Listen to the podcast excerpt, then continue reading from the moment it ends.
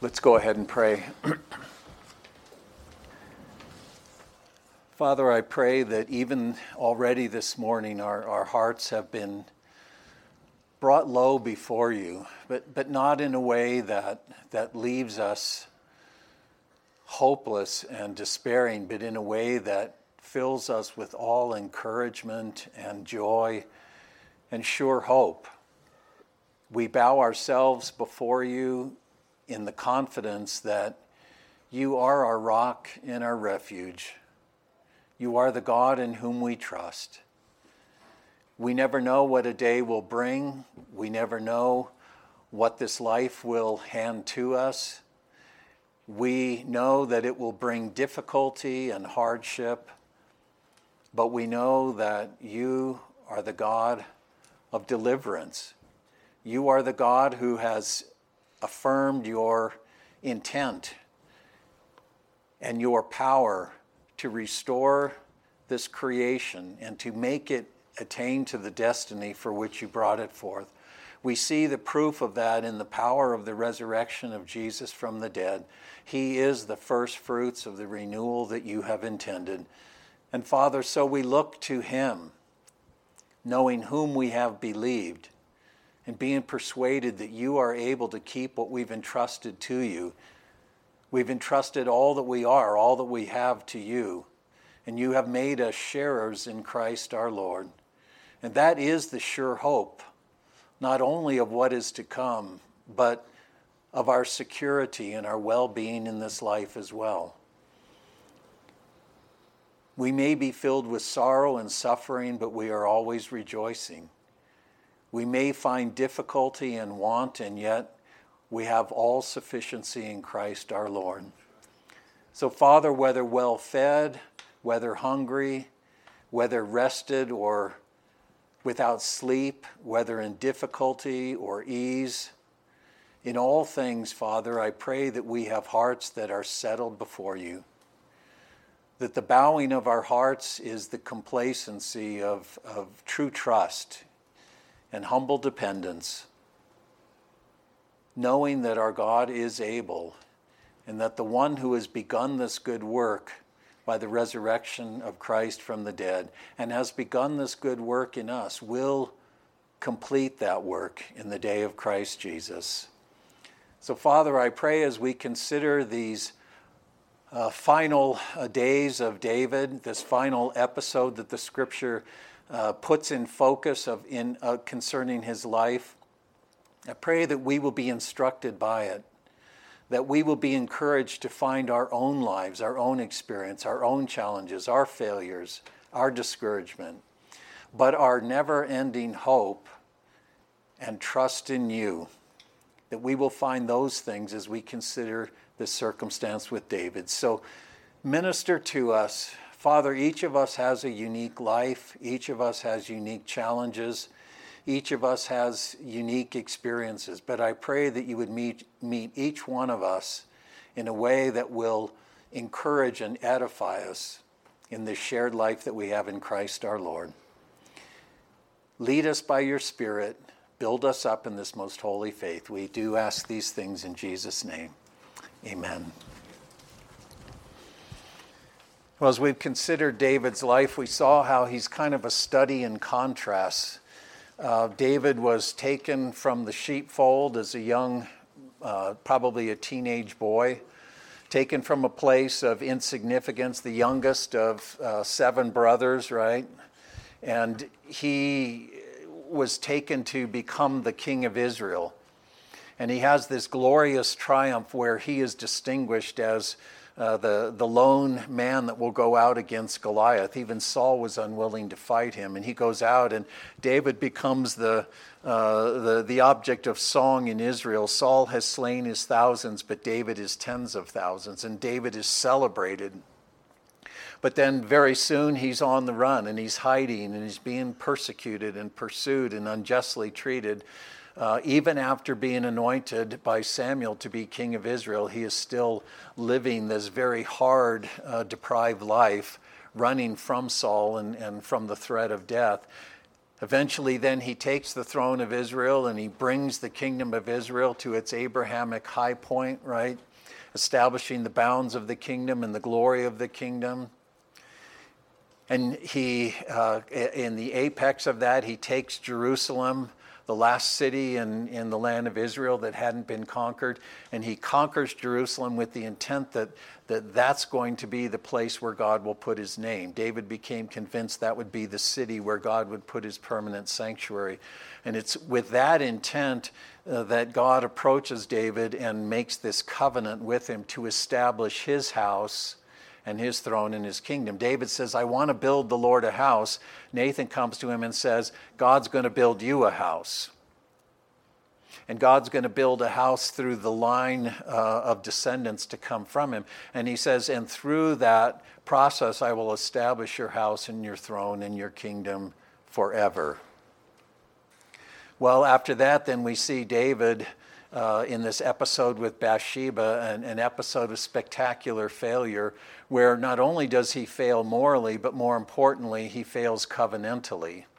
He fails to fulfill his responsibility as the epitomizing Israelite, Yahweh's son king who has the preeminent responsibility to mediate the knowledge of God to the nations.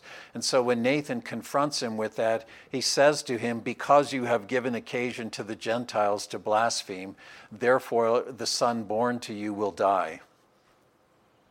Bathsheba becomes pregnant from that episode. And he says, More than that, the sword will never depart from your house. So the God who had covenanted with David to build his house and establish his house forever has now pledged to David that he's going to tear down that house. And somehow those two things have to fit together. And immediately you see that uh, desolation uh, disintegration of David's house begin to take place, first in the death of the child.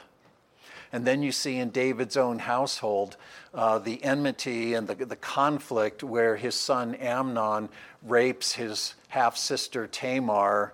And in, rage over that, Absalom ends up killing Amnon. Tamar is defiled and broken and, and hidden away in isolation. Absalom flees into exile. David's house is unraveling. And soon Absalom uh, wins the hearts of the people of Israel and even the elders of Israel. And he, he lays uh, or uh, instigates a coup against David. And David is driven away from Jerusalem in his own throne. David is driven into exile, and Absalom assumes the throne of Israel.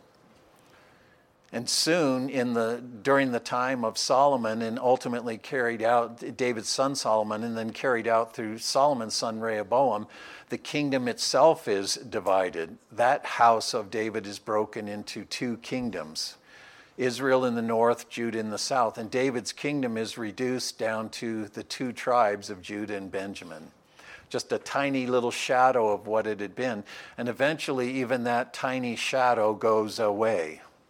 Eventually, even that little piece of that remnant of David's kingdom is destroyed in the Babylonian conquest. So, David's house does indeed, God wields the sword against it until there's nothing left. And yet, floating over the top of that is the promise of God in the covenant I will establish your house and your throne and your kingdom forever, and a son to come from you. And you saw that even as we read from uh, Psalm 30 and then uh, David's hymn of thanksgiving in chapter 22 of 2 Samuel, that thing of David seeing that God would keep his word in spite of all of these things that have arisen, all of these downturns and difficulties, and even God's just retribution against David. Somehow God will still be faithful to the pledge that he made to him. And David holds very tightly to that. So the Samuel narrative then emphasizes the beginning of the dissolution of David's house and kingdom. You don't see the kingdom divided. You don't see, um, you know, the all of the things that happen down the road. All of that comes later. It doesn't happen during David's life. And 2 Samuel ends with David still alive, but coming to the very end. Uh, First Kings will pick up with the throne being passed to Solomon and then Solomon beginning to build the, the, the Jerusalem temple. So the book of Samuel, and in the Hebrew Bible, 1st and 2nd Samuel are one book, but you see the beginning of this dissolution of David's house and kingdom. But the book is also careful to show that Yahweh had not rejected his covenant. Again, David is restored to his throne after Absalom dies.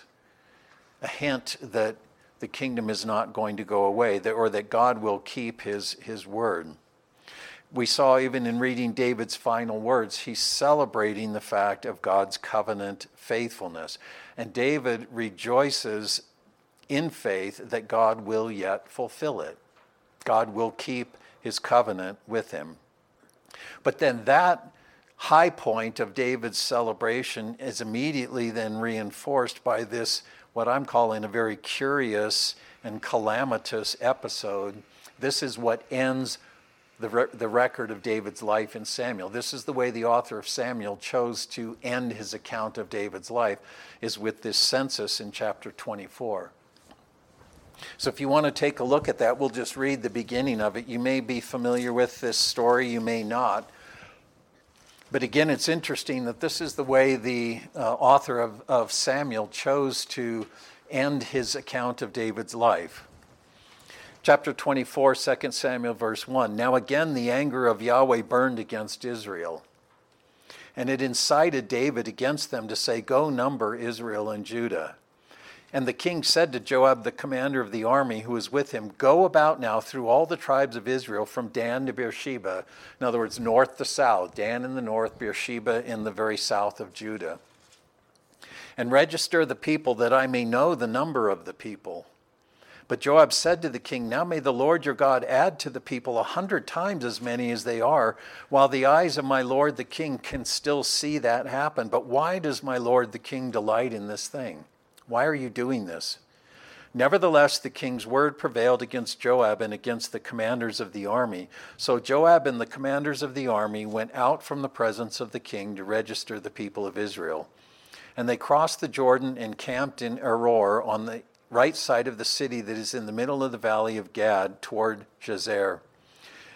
Then they came to Gilead and to the land of Tahtim Hodshi, and they came to Danjaan and around to Sidon, and came to the fortress of Tyre and all the cities of the Hivites and the Canaanites. In other words, through the whole region in which Israel had settlements.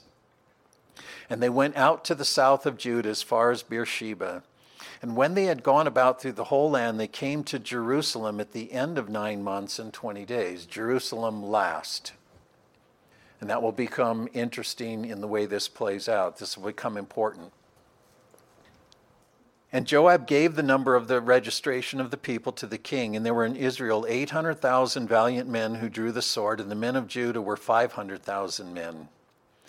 Now David's heart troubled him after he had numbered the people, so he said to the Lord, I have sinned greatly in what I have done, but now, O Lord, please take away the iniquity of your servant, for I have acted very foolishly. Let me stop at that point here and just again kind of move through this in an overview way. A couple of introductory observations about why this would be the closing event. This is not the end of David's life, not the absolute end. But again, in Samuel, this is the way the author chose to end his account. And I think there are several reasons for that, but three at least that I wanted to mention here. First of all, this episode kind of puts a, a sharp exclamation point on the pattern of David's life, this general kind of inconsistency. The faithful man who trips up and stumbles, the man who is a man after God's own heart, and yet is guilty from time to time of acts of unfaithfulness that have calamitous, catastrophic um, consequences. He is a faithful man, and yet David, like every other king, and we've already discussed this before, he is still a man who rules according to the procedure of the king. David falls short of the ideal of the Israelite kingship. He's the great prototype of that, but he falls short of that ideal. One will come after him who will be king in Israel in the way that David fell short. So, this episode kind of puts a sharp point on that uh, pattern in David's life. but it also is the way in which God has ordained the securing of the site of the future temple. We're moving towards the temple. Remember, David wanted to build a house. God says, No, I'm going to build a house for you. But he does say, A son to come from you will build my house. And as we'll see as we move into the Solomon account, David believed that Solomon would be that son, and he entrusts Solomon to build that house. Well, this episode is foundational to that because it's the way this process, this episode of David's unfaithfulness, is the way in which God's intent to see a temple built in Jerusalem comes about the site for the temple and even the establishing of Jerusalem as the place where that is to happen comes about through this episode. So it's important in moving the story forward, even in view of the covenant God made with David. But most of all, and this is where I hope we'll come away today kind of thinking about more than anything else, is how this episode gives profound insight into David's ultimate significance in the salvation history. David's ultimate significance in God's purposes. How we should understand David in his life and how God used him to build the case for the coming son of David and the work that he would do.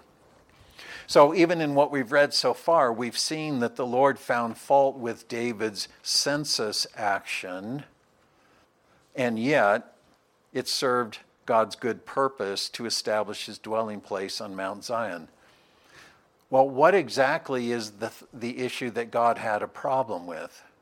And you, you see that scholars have debated this through the centuries because there are certain things that just don't seem to make a lot of sense.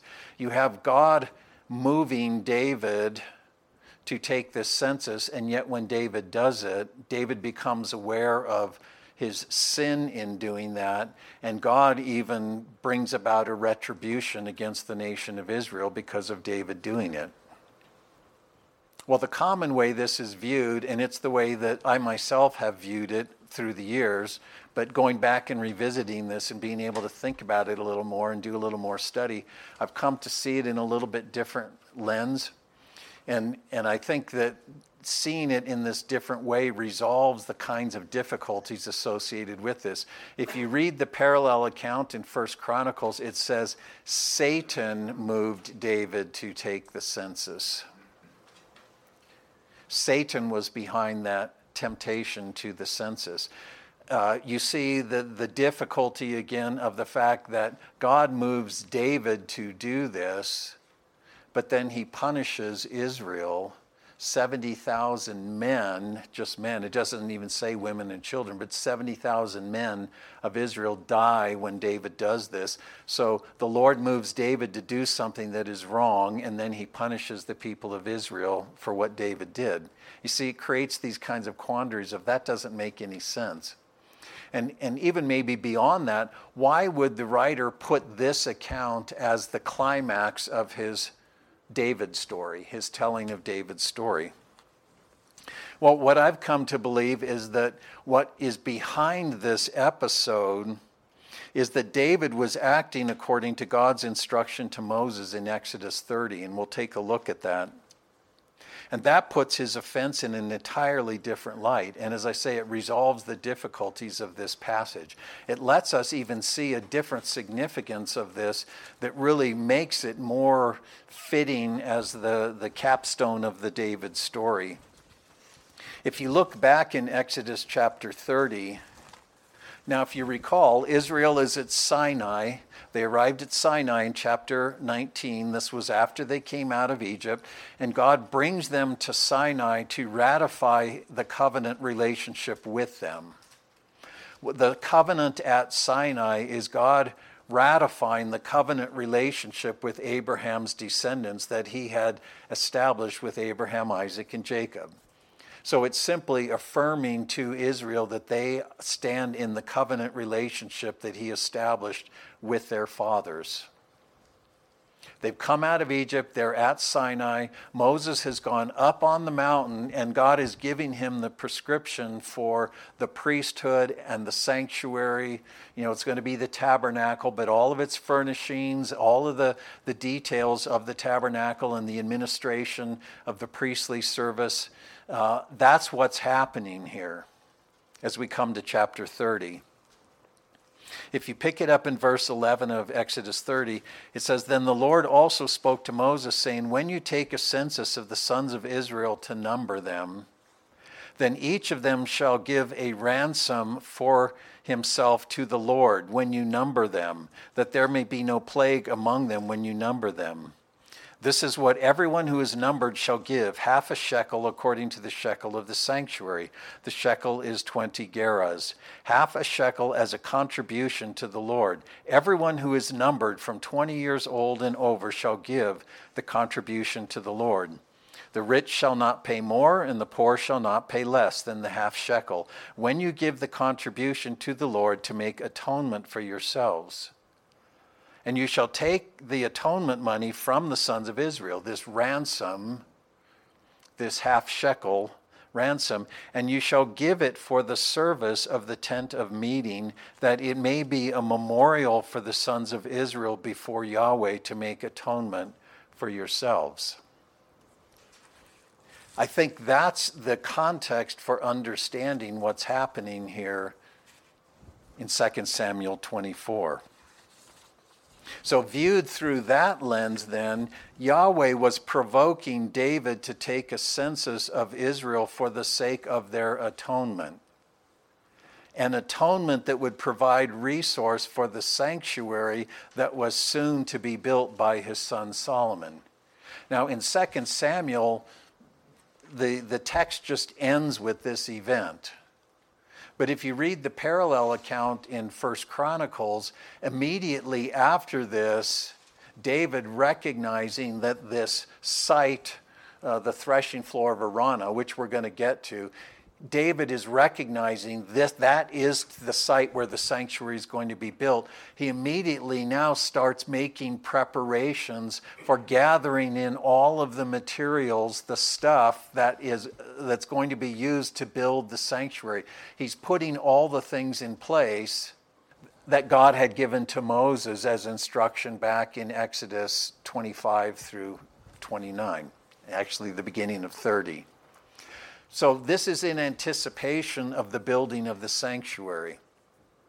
And remember that atonement money, that ransom money, was to go towards the support, the service of the sanctuary. So, the Lord's directive to Moses back at Sinai required each Israelite to pay half a shekel as a personal ransom, meaning a price of atonement but that price would go toward the ministration of the tabernacle slash sanctuary that was going to be constructed soon. The last part of Exodus, after this Exodus 30 context, the last part of Exodus is the building of the sanctuary. And Exodus ends with the glory of God descending on the tabernacle, right? That's the way it ends.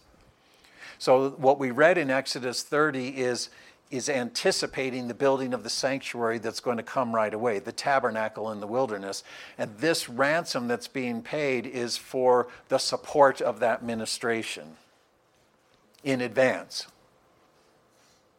So the Mosaic census underscored the truth that covenantal purity, every Israelite had to do this. This wasn't limited to any particular individuals. The rich and the poor, all the same every person that the point of the census was to count everyone in Israel who was of a reckoning age 20 years or older and every one of them had to pay the atoning price. Because covenantal purity in the nation as a whole was essential to Israel's ongoing relationship with its God. And it was the sanctuary and priesthood that would administer that relationship that was why Yahweh issued the warning that failure to pay the atoning price would bring a plague. Every person has to pay this, lest there be a plague from the Lord.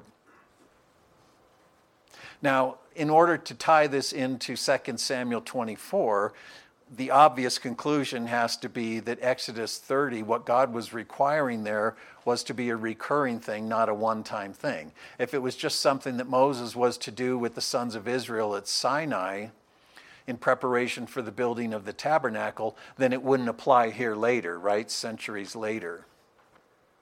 But if you read in Numbers 31, and I'm not going to take the time to do this, but, but you can do that. I've given you the reference.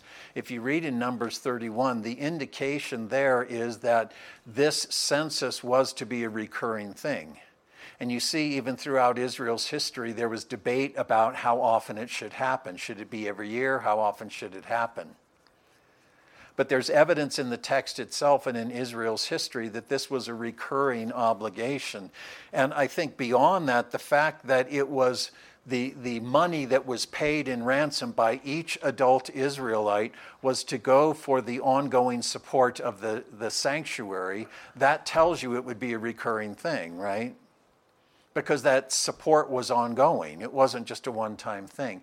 And the fact that it was a memorial for the sons of Israel, as we read, that also indicates that it would be a recurring thing.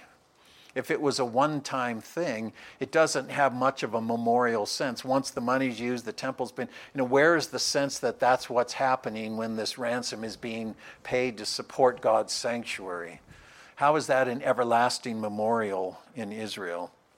And beyond that, you see even historically that certain readings in the Dead Sea Scrolls and also Josephus, if you're familiar with him, first century Jewish historian, um, there are indications from those uh, writings and from Josephus that at least many among the Jews understood this requirement of the census and the ransom payment to be an ongoing part of Israel's life that's the way I think we need to read this. And reading it through that lens, then, David's offense wasn't taking a census of the people, but failing to exact the half shekel ransom.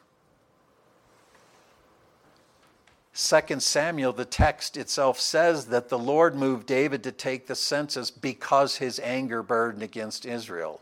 There was something between him and Israel that needed to be dealt with. So he moves David to take a census. And if you view it through that lens of the census, with each person having to make a reckoning for his own alienation from God through the paying of a ransom, this is the way in which God would deal with that anger, that problem in the relationship. This is the way in which the people of Israel would make themselves right with God that indicates that God intended that census to make atonement for them. And so David apparently failed to have his men collect the ransom, and that's what provoked Yahweh to pour out the plague on the people, which we'll see if we keep when we keep reading through this. So let's continue on, verse 10, 2 Samuel 24.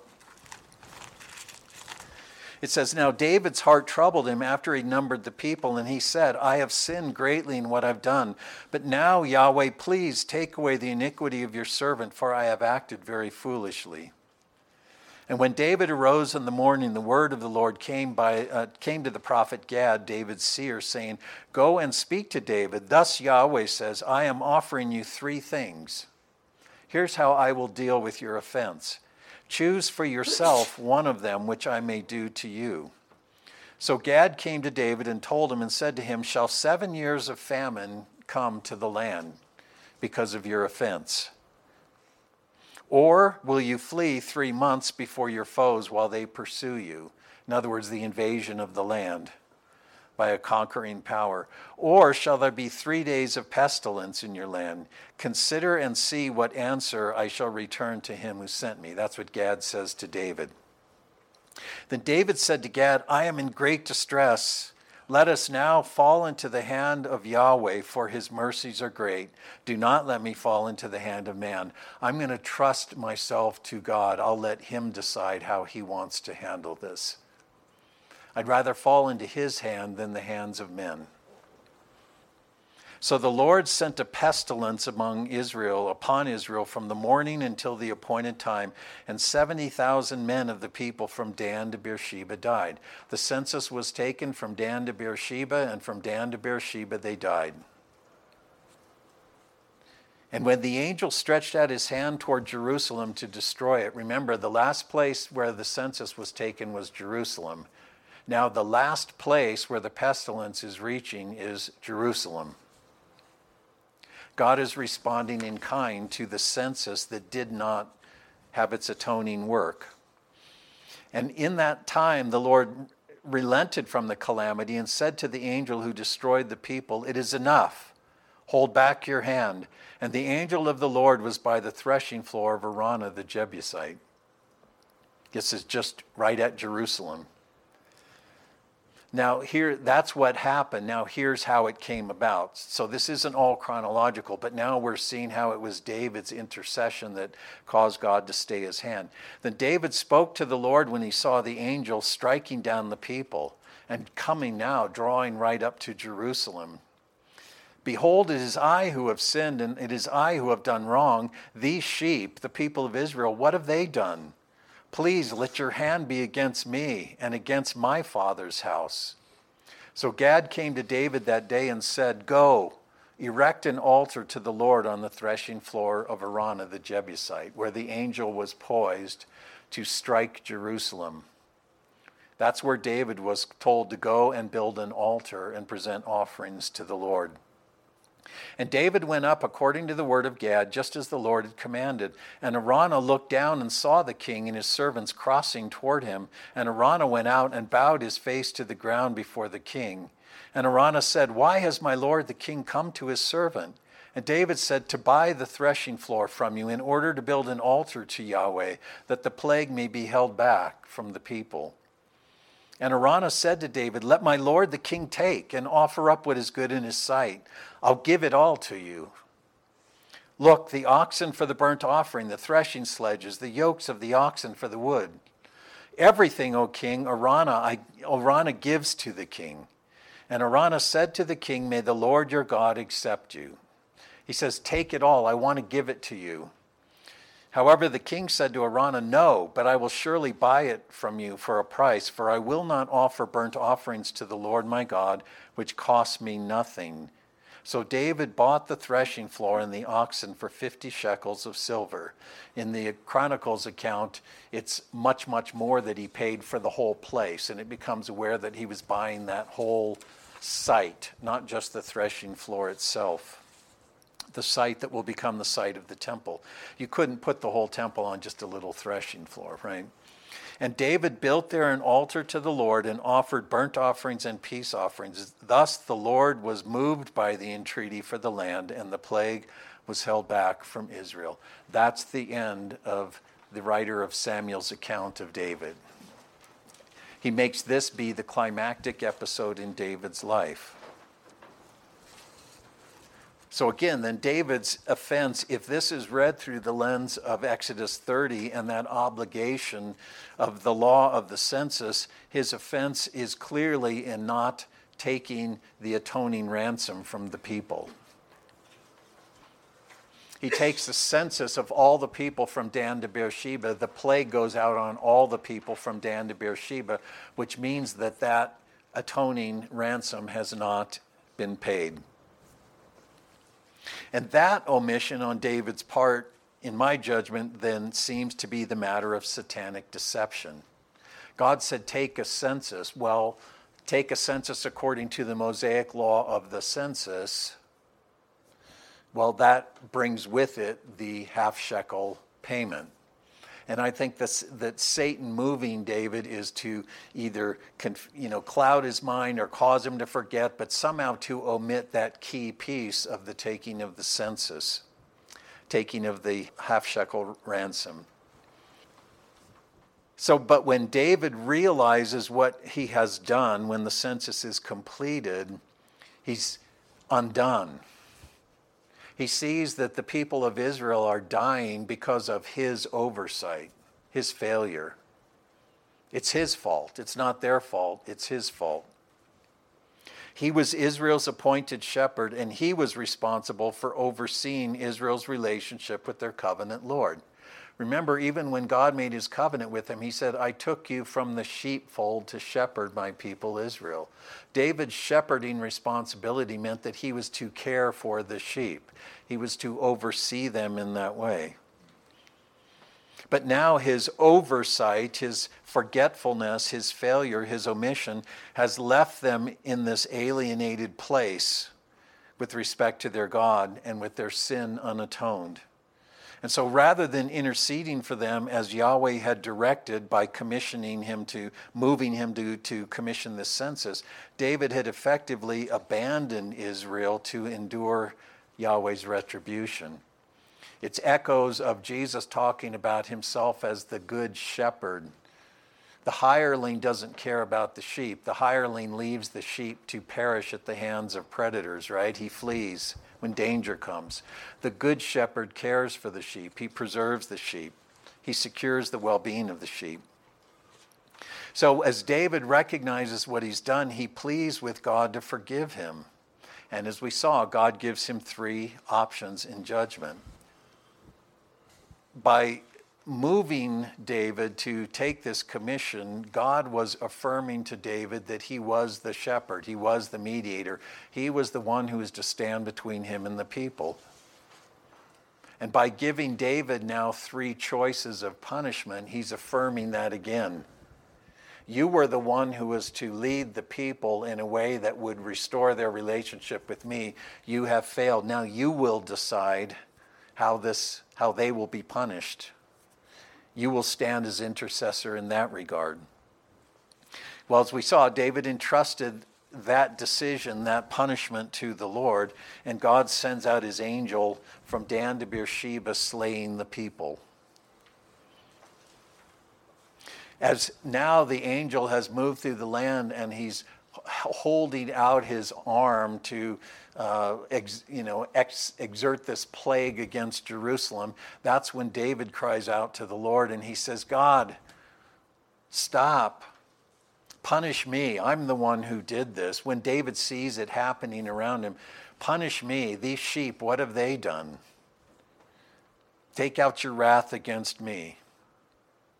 And God responds by directing him. The angel is on Araunah's threshing floor a place of winnowing, and God directs him to go and to build an altar there and to offer offerings. And that intercession, that intervention by David, is the reason that God says, Enough. And he says to the angel, Stay your hand. That all happens, that confrontation, David's intercession, David standing in the gap, and God relenting because of David's ministration, his priestly ministration, all of that happens at this place, the threshing floor of Araunah. And that will become the site of the temple. So, some concluding observations then. When you look at the story, again, one of the problems with it at face value is that what provoked God to move David to take the census was that his wrath burned against Israel. So he moves David to do something wrong in order to punish Israel. That's the quandary that we seem to have there. And it's clear that it was Israel that God was upset with, not David initially, you know, in the commissioning of the census, because when he gives David these options, they pertain to the nation, not just to David himself. David, that's why he cries out and says, Punish me, don't punish them. They haven't done anything. He begged Yahweh to allow him to bear the stroke on behalf of Israel, and God granted his plea by directing him to intercede for them through an appointed offering at the place of judgment. Remember, I said earlier, what is the significance of this account? Anytime we read something in the scripture, particularly in the Old Testament, we should be saying, why is this included in the scriptural account? Is it just facts and figures or historical data? No. There's a reason the writers were moved by the Spirit to include this. Why did the writer of Samuel put this in as the capstone of his account of David's life? And as I said at the beginning, I think that the primary reason is the way that it adds insight into David's significance as he himself is the great prototype of the one who will come, the one who will be the faithful king. And that's what I'm trying to flesh out here. So, in a remarkable way, it was David's faithful priestly intercession that followed his calamitous failure that set the stage for the Jerusalem temple that had been the object of his longing for decades. God worked in a mysterious way. Who'd have thought that David's failure, which was necessary to his intercession, in other words, in a sense, he's bearing the guilt of the people before God in order to secure the place where God will dwell. Yahweh had enacted the Mosaic census law of Deuteronomy or uh, Exodus 30 to address Israel's covenant violation. Collectively as a nation, but also individually. The point of a census was to count each person right? Make sure nobody was left out. It was the same for everybody rich, poor, status, no status, whatever. Everybody was reckoned the same. Every individual had to pay the same ransom, and that payment was to be used to support the Lord's sanctuary and its ministration. And God devised that means of personal and collective atonement to serve the very system, the priestly system that He was putting in place to mediate His covenant relationship with His people. And now, several hundred years later, notably by means of this catastrophic circumstance, God has now forever connected that Mosaic census and its purpose in relation to the sanctuary and the mediation, uh, so the, the ministration of that sanctuary, God has now, through this episode, forever connected that with David and the covenant with David. So the atonement that provided uh, that was provided by the half shekel ransom is now associated with David's priestly intercession as Yahweh's chosen shepherd.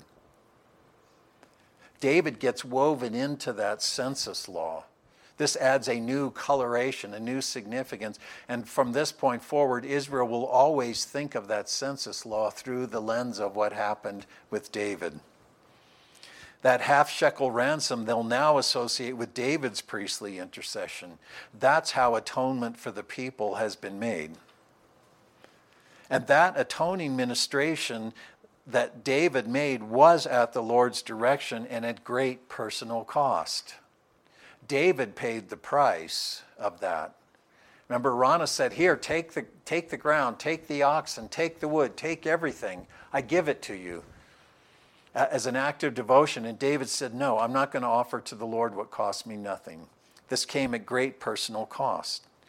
So the census law provided atonement for Yahweh's covenant people through a prescribed personal payment of half a shekel here, the atonement comes through payment and priestly ministration that is rendered by David alone. A third observation is that God had prescribed the place of David's atoning intercession.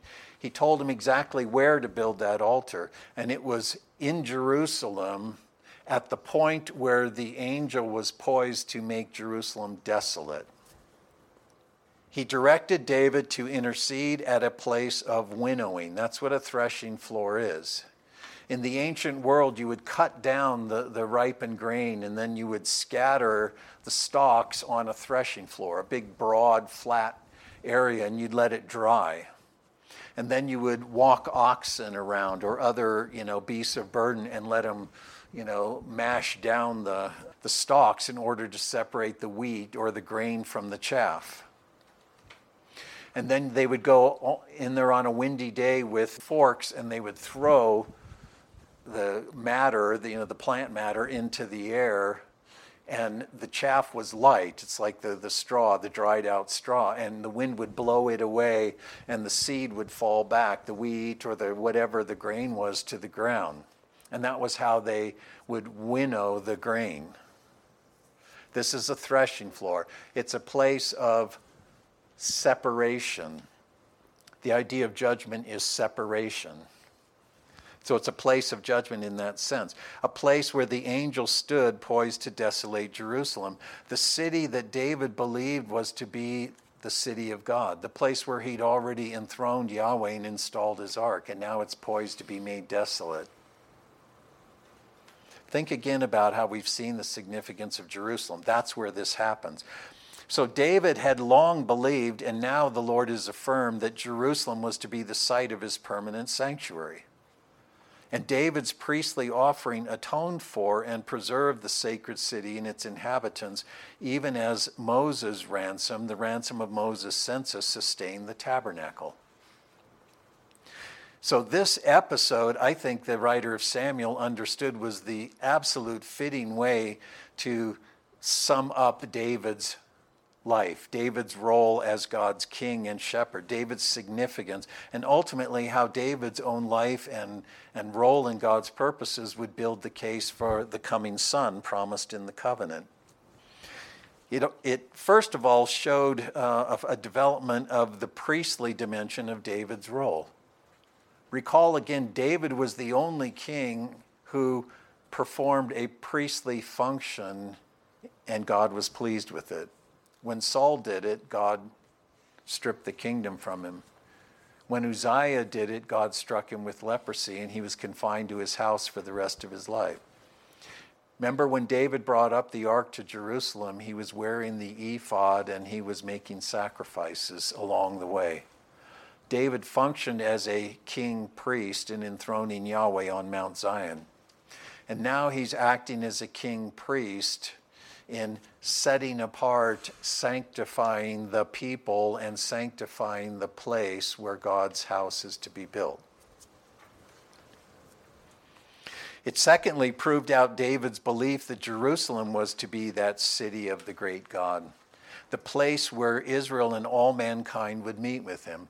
And when we move forward into Kings and we see Solomon going on and building the house, Solomon's prayer of dedication, he talks about all of the nations coming to this house to encounter God there. This is to be a house of prayer and, and, and encounter for all the nations, not just the sons of Israel.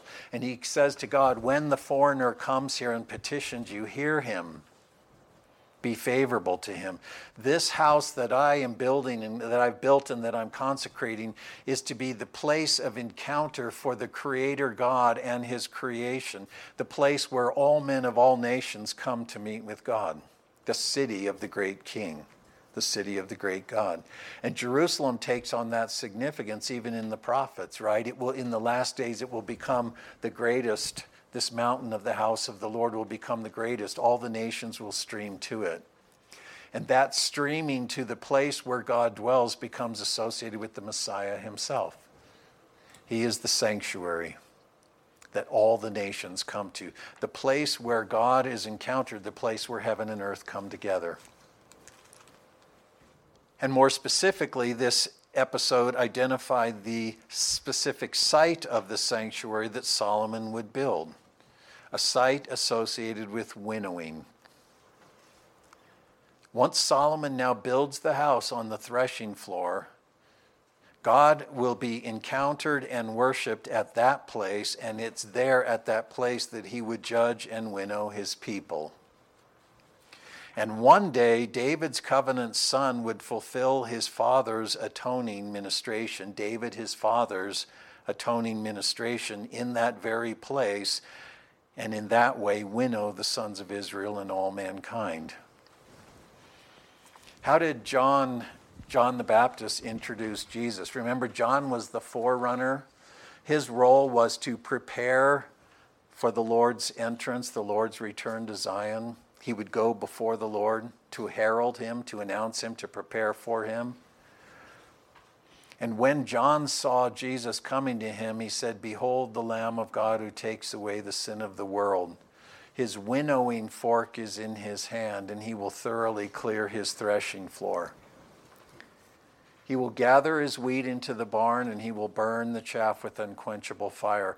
And so John turns to these Israelites and he says, Do not begin to say to yourselves, We have Abraham as our father, for God is able to raise up from these stones children for Abraham. If you are really Abraham's children, then bring forth fruit in keeping with that repentance that would be associated with returning to Abraham, returning to God by becoming a people who are prepared to receive him as he comes to you in the Messiah, because he's going to clear his threshing floor.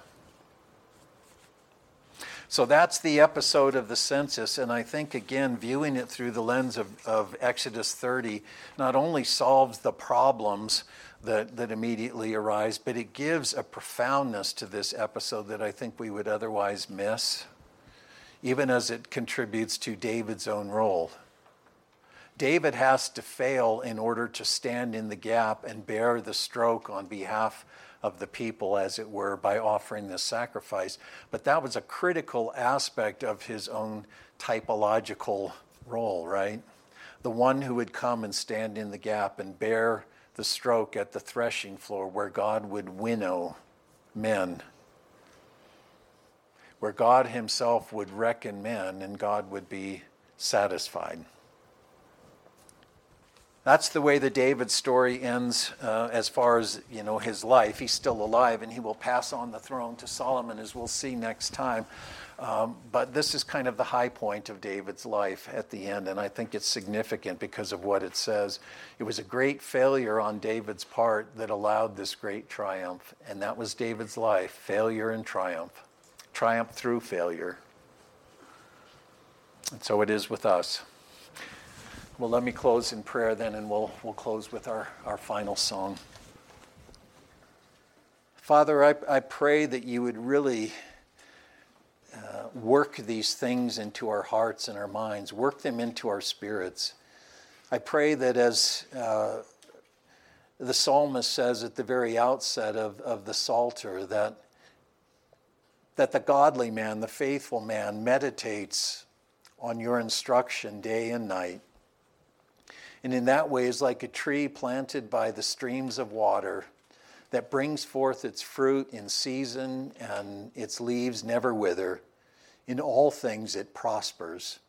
And I pray that we would be such meditative and contemplative people, that we would give much time and, and devotion in prayer and contemplation to the most marvelous way in which you have worked even the way in which you so gloriously used the flawed man David, and that you were pleased to bring forth from him the most profound and glorious uh, pre- prefigurative sight of the coming priest king who would succeed where David had failed, who would live the truly authentic human life, the one who would be Son of God and Son of Man indeed.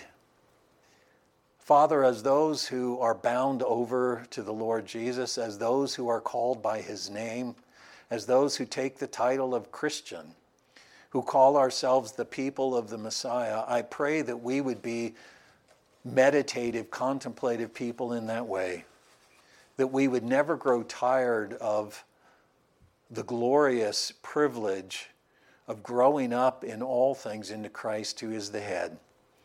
That we wouldn't see our study and our contemplation, our reading, as just labors of duty or mastering information or some sort of assignment that is put in front of us, but that it would be our great delight. That it would fill us, that it would flood us, that it would enrich us. Meet each one of us, Father. Grow us up, and may we be stewards of that trust even with one another. May our fellowship, our interaction, our love for one another always be centered in seeking, as Paul said, in the working of the Spirit to see each one grow up in all things into Christ, who is the head, becoming complete in Him. If we love one another, that's the way we will labor with one another. And I pray that you will help us to be faithful in that way. Thank you for the time. I thank you for each one of these saints. I thank you for your work in their life, and I pray that you will continue all the more to grow them up and to grow us up together. Bless us, Father, as we uh, conclude our time of worship. And uh, even as we lift up these words in song, may our hearts be lifted up to you. As always, we ask all these things in the name of Jesus our Lord. Amen.